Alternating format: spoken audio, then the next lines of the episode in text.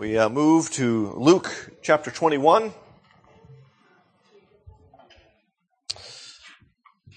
I'm glad to see Justin here this morning. I have an illustration for you, young man. And hopefully someone else will get it too. We'll see. These things happen. the end of 21. Verse 37. And every day he was teaching in the temple.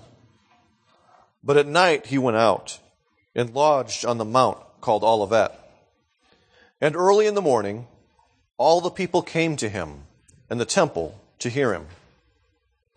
Now the feast of unleavened bread drew near, which is called the Passover.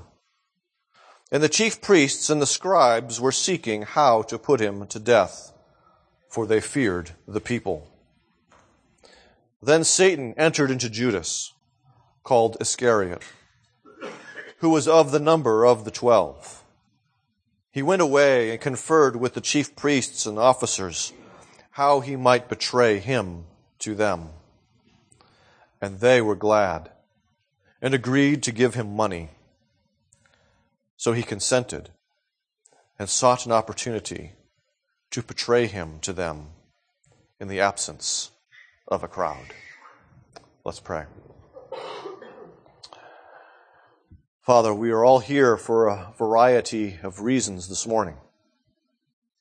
But our reasons for being here pale in comparison to your reason for bringing us here.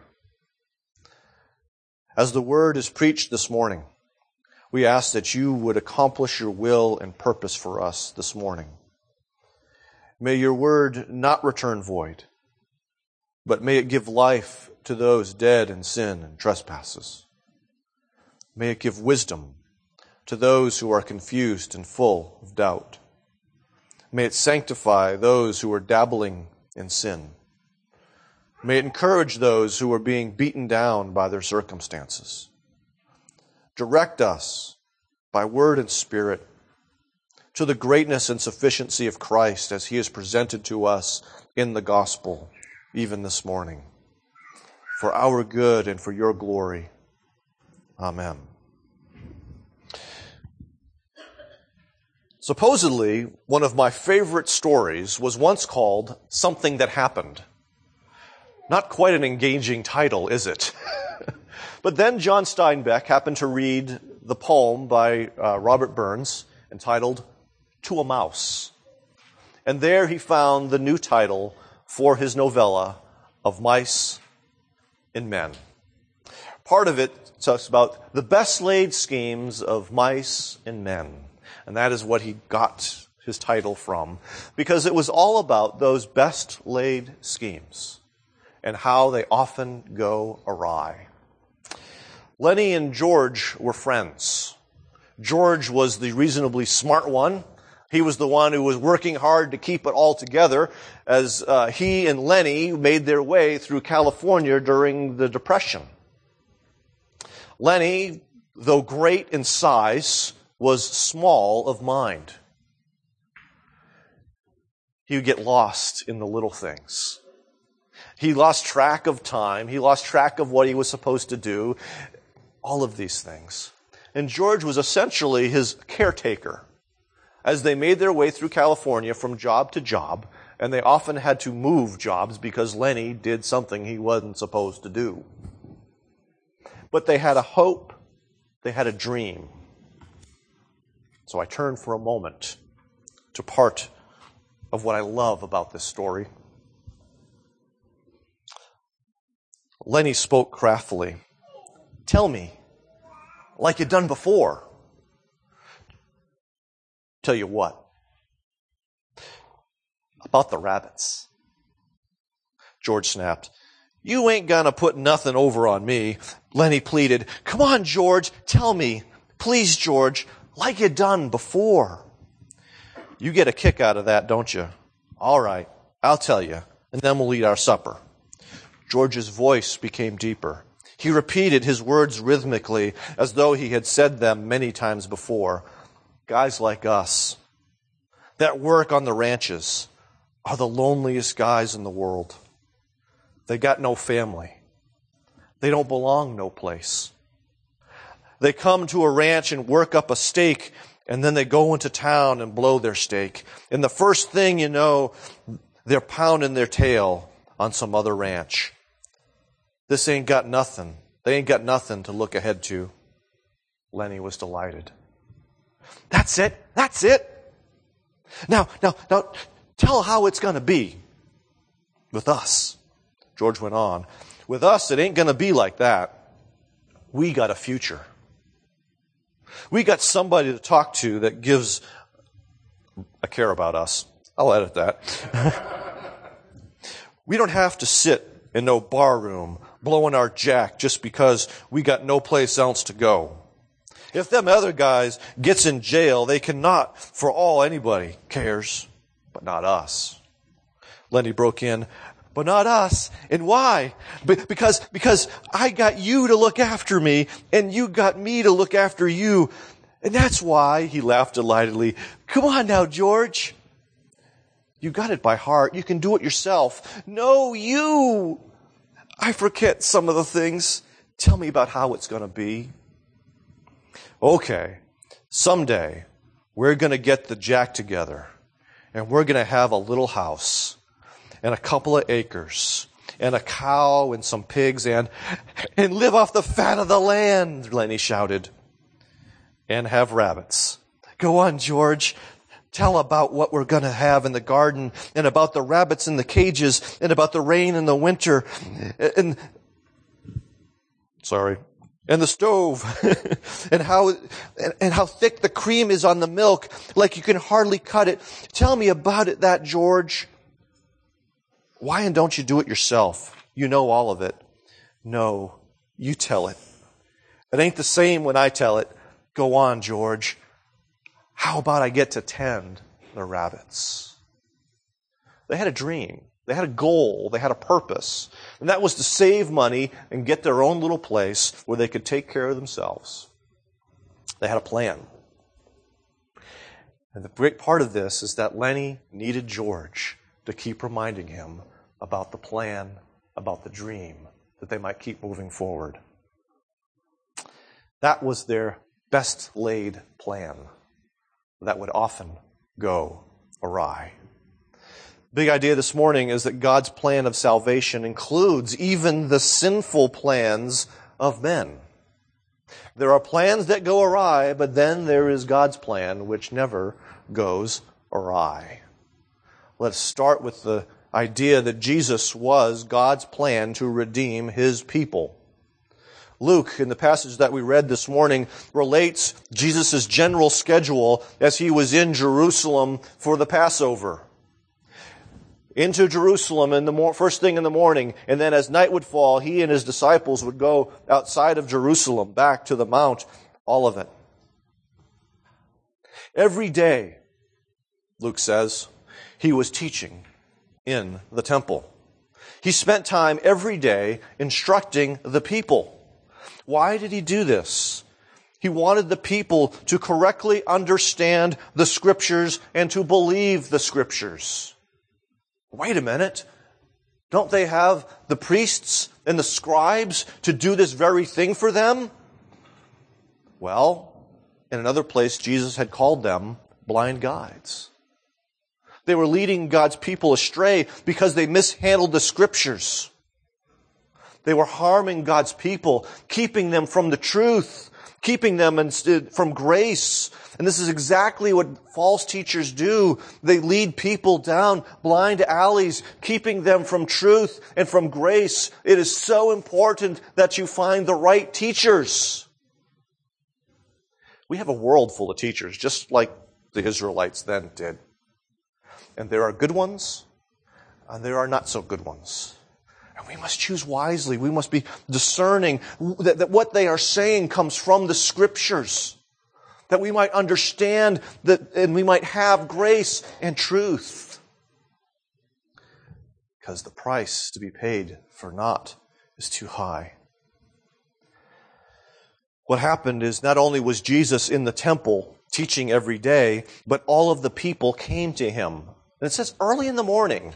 Isn't that interesting?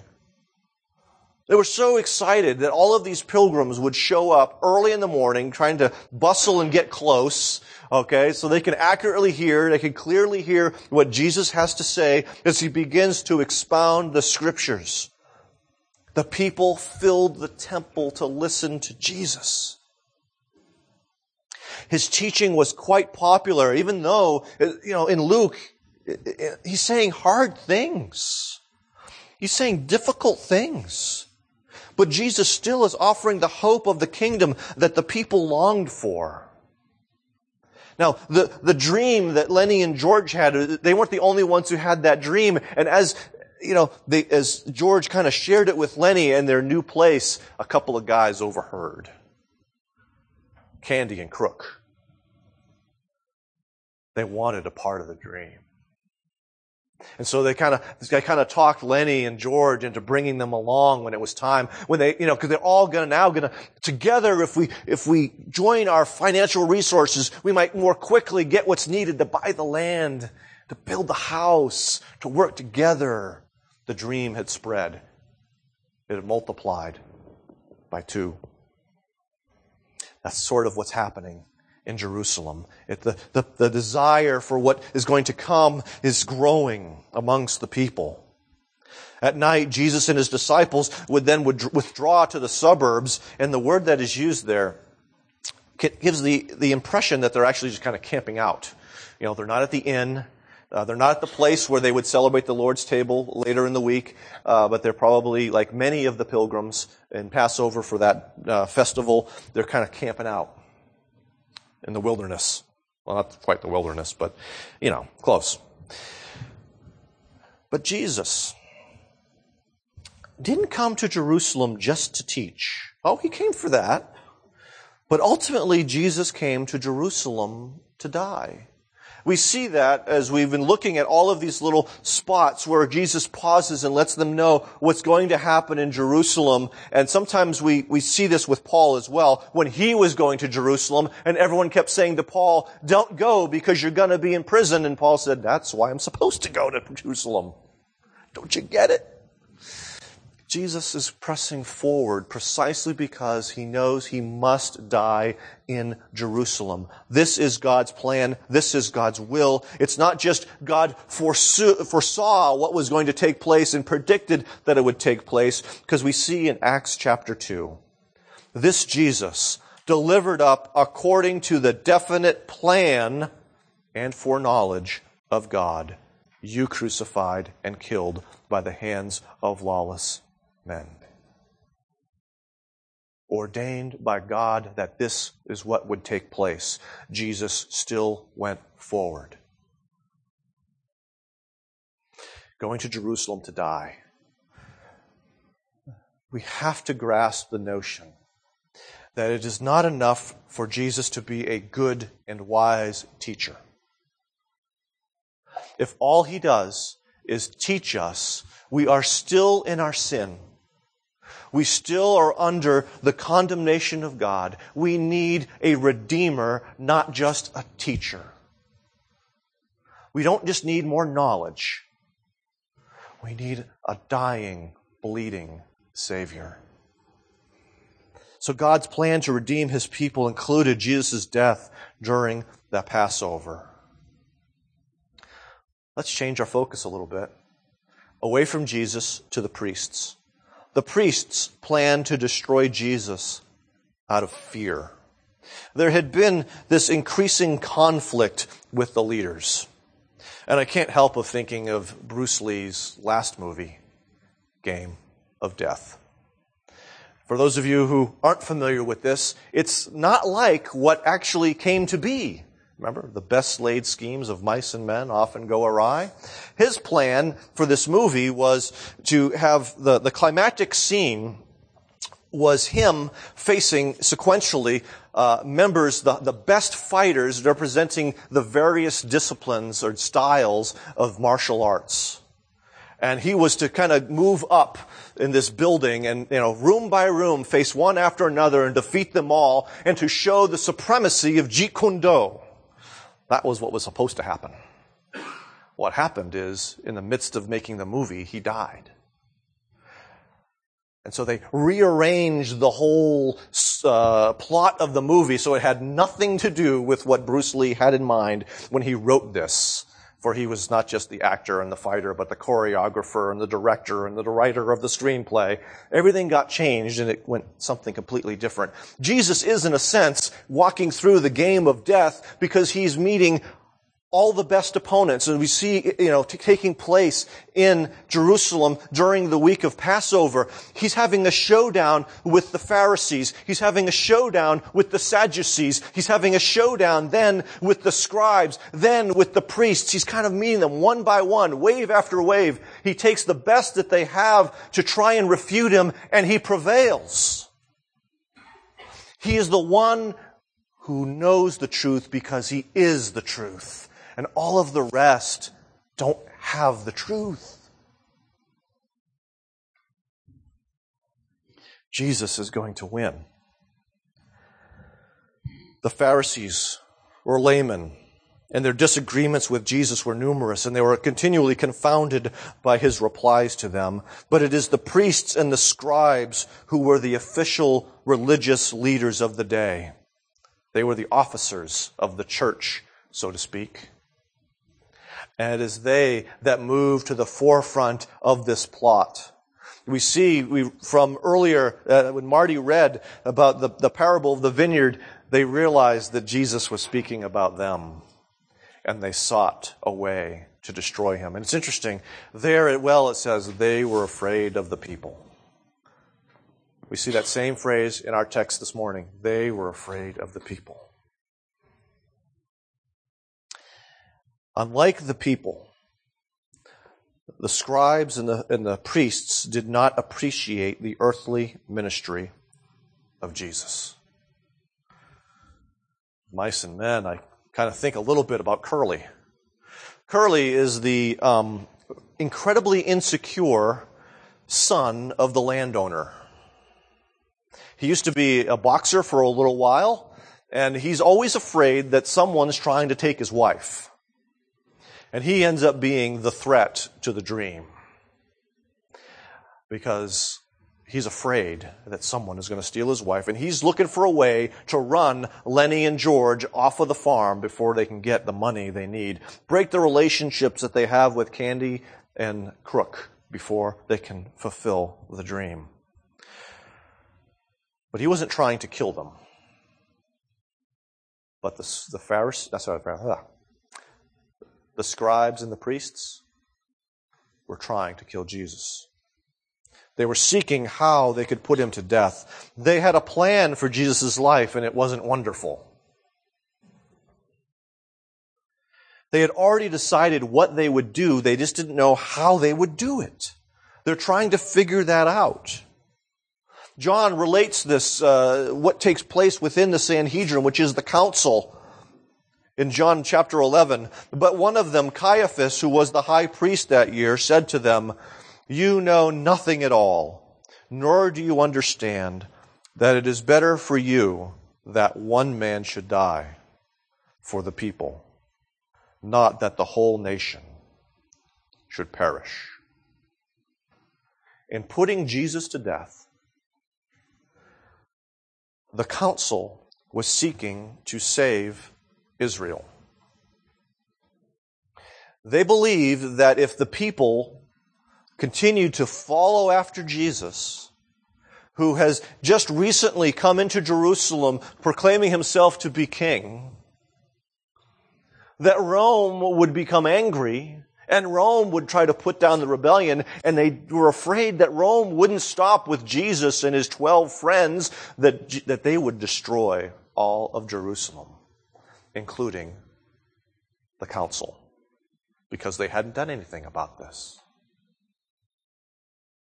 So they're seeking to save Israel through the death of one man.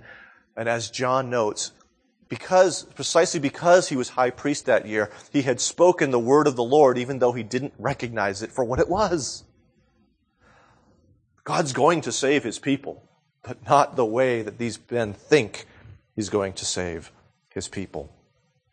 They were afraid of Rome, and they were afraid of the people, and this is what kept them from acting upon their desire. They knew that arresting Jesus publicly at this point in time, in the middle of this great feast of Israel, where the city is just overcrowded with folks, you know, forget Super Bowl weekend, okay? Or if like Daytona. I don't know if any of you have ever been to Daytona. We, we of us in Central Florida would avoid Daytona when it was the, the weekend of the Daytona 500. You, you wanted to stay off the highway that led to Daytona because you'd be stuck in traffic jams for hours. It's kind of like that, but worse. Okay? Arresting him at that point in time could have led to an incredible rebellion and riot. And that's what they were afraid of.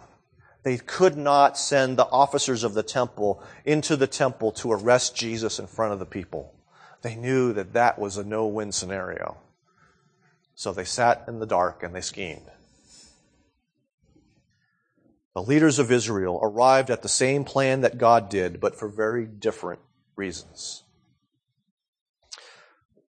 Third party, actually, two more parties enter the scene. Judas plans to betray Jesus out of satanic delusion. Luke does not seem to be very concerned about the details of why Judas does what he does. He focuses more on the big picture of what Judas does. Some of the other gospel writers do give us hints as to why he did this. And it seems to be largely disillusionment that he was not the king that Judas thought he was going to be. We'll get back to that in a little bit. Because Luke hits on something that should frighten the daylights out of us. Satan entered into Judas. Judas was not just under the influence of Satan but Luke would have us to believe that he was possessed by Satan. Now, we, we tend to think of demonic possession as something that happens in movies. You know, some of us, like, The Exorcist scared the daylights out of me when I was a kid. Man, we had squirrels in our attic, okay? And so every time I'd hear them at night kind of clawing around in there, I kept thinking about the early parts of the movie when the demon was still in the attic and like, ah, it's coming for me, man. Okay? We, we kind of get that out of your mind. That's not what this is about. This is not even like the other demonic possessions that we see in the scriptures, in the ministry of Jesus. They were trying to destroy themselves. The, the, or the, the demons were trying to destroy the person that they possessed at that point in time. This is more like the Garden of Eden. What happened in the Garden of Eden? Satan, that old serpent, so to speak, possessed a snake through which he deceived the woman, Eve, and also, therefore, Adam. So that's like the first satanic possession. But now, instead of a cre- you know a, a normal animal being possessed by Satan to deceive the first Adam, we see instead that he is possessing a person in order to destroy the second Adam. It's an important parallel for us to keep in mind as we think about this text. He's not trying to destroy the one that he possesses, but he's trying to use the one he possesses to destroy the Redeemer, the one who has come to stomp on the head of the serpent and fulfill God's gospel promises that stretch all the way back to Genesis chapter 3. Judas is not possessed unwillingly. It's not like something that happens, you know, a, a, apart from his desires. This is not like, you know, the movies where this, this poor person who does not want anything to do with the evil one is possessed by the evil one. In a sense, Judas wants this. Satan is stirring up in him, stirring him up to do what he already wanted to do. He was disillusioned. Left to himself, Judas probably would not act upon these desires. But now, under the influence and the possession of Satan, he does. I'm reminded of Luther's formulation in The Bondage of the Will that there are, in a sense, you are a horse and you could have one of two riders. You could have Christ or the evil one. And all who are outside of Christ have the evil one as their rider. That is Judas. But it's not in the ordinary sense. This is in, even in a greater, more profound sense that Satan is his rider at this point. We see that the priests and the officers of the temple were glad they now had a way to kill Jesus. How warped this whole thing is. They're glad they get to kill somebody. They're delighted that there's a betrayer. And think of the betrayer. This is, this is part of why I had that reflection from Calvin at the beginning um, of your order of worship. The sense that one who is made in the image of God is now possessed by Satan himself is an unthinkable horror. I mean, talk about um, using something for the wrong purpose, completely different from that for which it was designed. You don't use a gun as a hammer, right? You don't use a violin as a hammer. Judas, because he's made in the image of God, is meant to reflect the glory and the wonder of who God is, but now he is serving the purposes of the evil one. This is, a, this is the diabolical, direct opposite of what is supposed to be taking place. And the, chief, the priests and the officers are happy that this is taking place. Jesus uh, is betrayed by Judas because Jesus wouldn't fulfill his dream his way. He wanted a king who would come in with a sword and get rid of the Romans. Judas also had many other selfish motives. He liked to take money out of the till that the, that the disciples had to supply for their needs. And so it is out of this sense of disillusionment that Judas acts. And this should serve as a bit of a warning to us that, that we too can be prone to disillusionment when Jesus does not fulfill our desire the way that we want, and we too can fall into some form of rebellion against Him out of frustration and anger because He didn't do what we wanted, as opposed to us submitting ourselves to what He wants. Judas would have looked like a good church member up until this point. Remember, who is he? He's one of the twelve. He's not just some uh, you know isolated crazy guy who has uh, you know go, the, the, like the assassins who are going to go by three names. You know, John Wilkes Booth. You know, all of these guys. He's not some crazy nut somewhere with an axe to grind. He's one of the twelve who's been with Jesus for up to three years of his earthly ministry. He's been there for every sermon Jesus ever preached. He probably was going, preach it, brother. Hallelujah. Amen. And he's the one who betrays Jesus.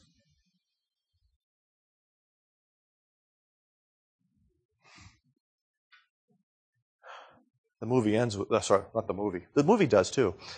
It ends with a betrayal. Lennie has done it again. See, Lennie can't control himself. He likes to pet little tiny rabbits, but he loves them so much he kills them by mistake. Well, this time he was petting Curley's wife's hair. It's interesting, they never give her, they never give her name in the story. He just loved soft things. And he didn't want to get in trouble. And so when she began to freak out about something, he tried to silence her and inadvertently broke her neck. George saw this as the end of the dream. That the only way he could ever fulfill his dream is if he gets rid of Lennie. And instead of handing Lennie over to other people, he decides that he's going to put Lennie out of George's misery. Steals a gun, goes to the prearranged spot where he knows Lennie will be waiting for him. And when his friend's not looking, kills him. Just like in Psalm 55. The one they shared bread with, the one they shared counsel with, the greatness of the betrayal. And here's the greatness of the betrayal because it is someone that Jesus broke bread with for three years. And he is the one who's going to hand him over. He's not going to pull the trigger, but he's going to hand him over to the ones who will. Judas willingly takes money. The amount of money was the price of a slave in order to betray his friend, his rabbi.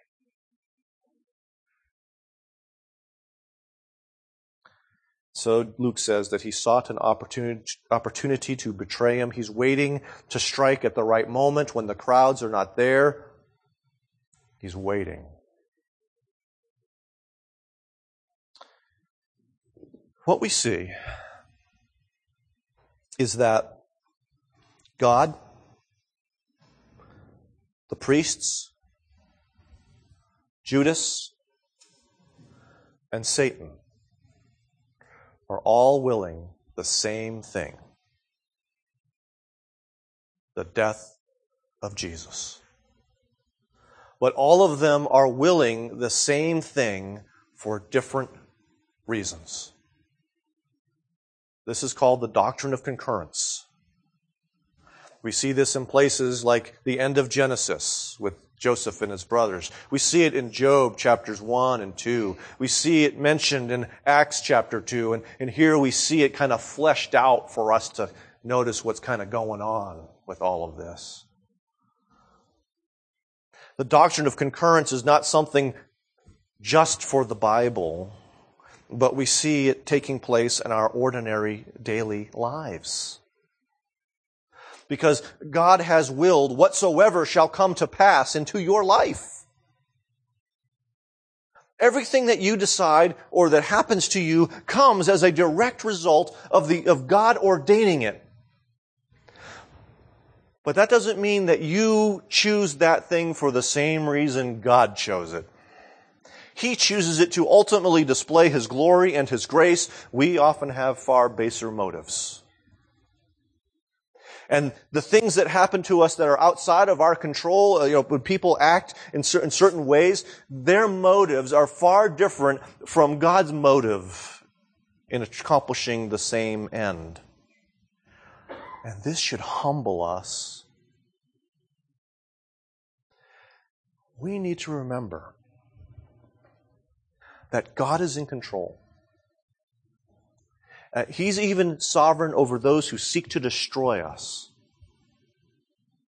We have to remember that His goal for us, because we are His, that He has elected us, He has uh, saved us by His Son, He has justified us, He has adopted us, that His purposes for us are good, even though the circumstances may not be good.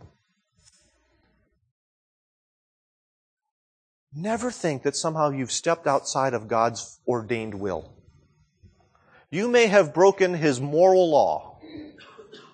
Okay? You may have broken His revealed will, but according to what God ordains, you are, you are exactly where you belong. Because if you think you aren't where you belong, you're more likely to fall into despair, or you're likely to break God's law in order to try and get back to where you think you belong. Need to rec- remember God's the doctrine of God's providence and God's sovereignty as we encounter these unexpected things that take place.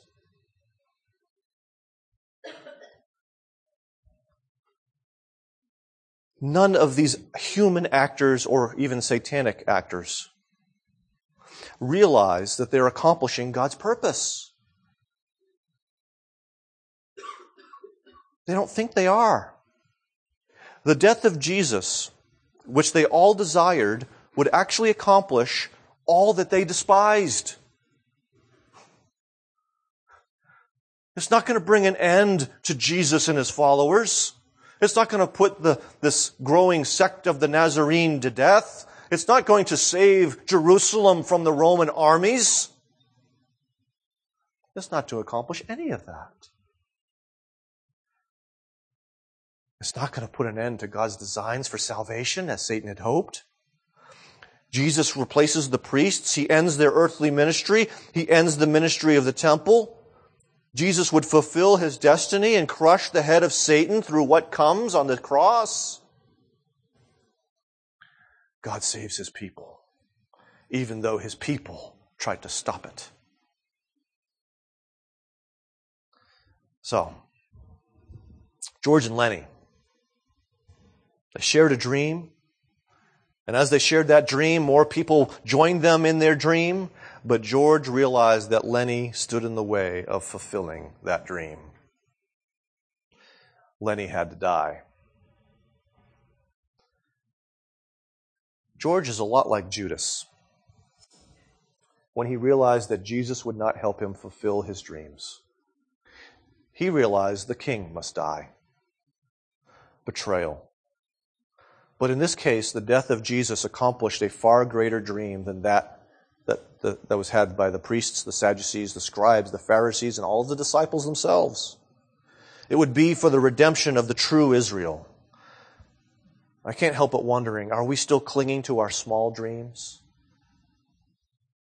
Or have we entered into the greater reality of God's purposes by faith in Christ? Let's pray. Father, in many ways, this is just like a, a, a Greek tragedy. And,